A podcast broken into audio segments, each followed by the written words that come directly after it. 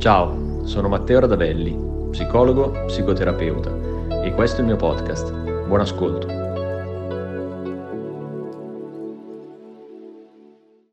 Dipendenza affettiva. Alcuni elementi molto semplici ma al tempo stesso molto chiari che ti permettono di comprendere se ti trovi in una condizione di dipendenza affettiva nella tua relazione. Te ne dico quattro. Il primo è legato all'evitamento del confronto e del disaccordo, proprio per eh, paura di andare a sviluppare un rifiuto da parte dell'altro o di un conflitto.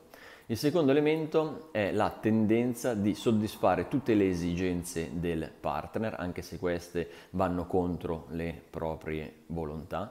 C'è un bisogno, punto 3, di approvazione estremo anche per decisioni che apparentemente dovrebbero essere autonome o apparentemente semplici. 4. C'è una assunzione eh, totalizzante della responsabilità di ciò che accade nella coppia, soprattutto nel momento in cui ciò che accade è negativo.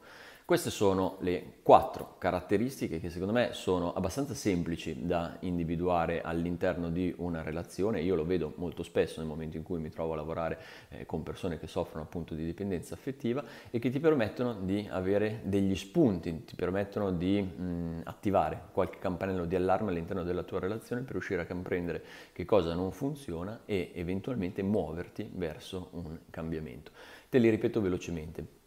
Il primo è legato all'evitamento eh, del conflitto e del rifiuto, il secondo è legato alla mm, soddisfazione mm, a tutti i costi delle esigenze dell'altro, il terzo è legato alla incapacità di prendere decisioni in maniera autonoma ma sempre basate sul bisogno di approvazione da parte dell'altro e il quarto è un'assunzione di responsabilità su tutto ciò che accade nella coppia, soprattutto nel momento in cui ciò che accade appunto è negativo.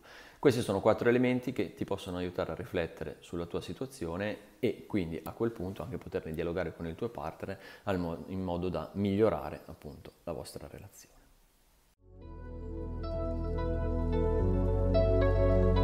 Grazie per aver ascoltato questa puntata. Se vuoi saperne di più, cerca Matteo Radavelli su Instagram, Facebook e YouTube. A presto!